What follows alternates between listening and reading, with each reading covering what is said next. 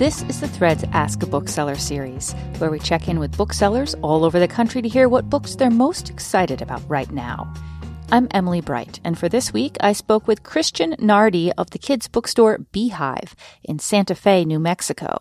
Christian recommends the picture book Vote for Our Future by Margaret McNamara and Micah Player. It is about the students at Stanton Elementary School and why every two years on the Tuesday after the first Monday of November, Stanton Elementary School closes for the day.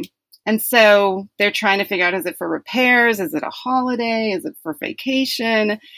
Nope. It is for election day. After they sort of understand what voting day is and the fact that they are not actually allowed to vote quite yet, they educate themselves in terms of the importance around voting and what it is and why we have it. And they go out into the community and get the word out to the people in their town about why it's super important to vote they tell their siblings to get off the couch and get registered to vote. And they make a difference. Even though they're not allowed to vote themselves, they make a difference in the whole process and the turnout of the election.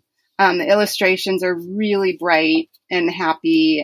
It's incredibly diverse. So I think we all need to get super educated and knowledgeable and really understand the importance of voting. And why not start at age two? That was Christian Nardi of the kids' bookstore Beehive in Santa Fe, New Mexico, recommending the picture book Vote for Our Future by Margaret McNamara and Micah Player. For more about this book and other great reads, go to mprnews.org slash thread.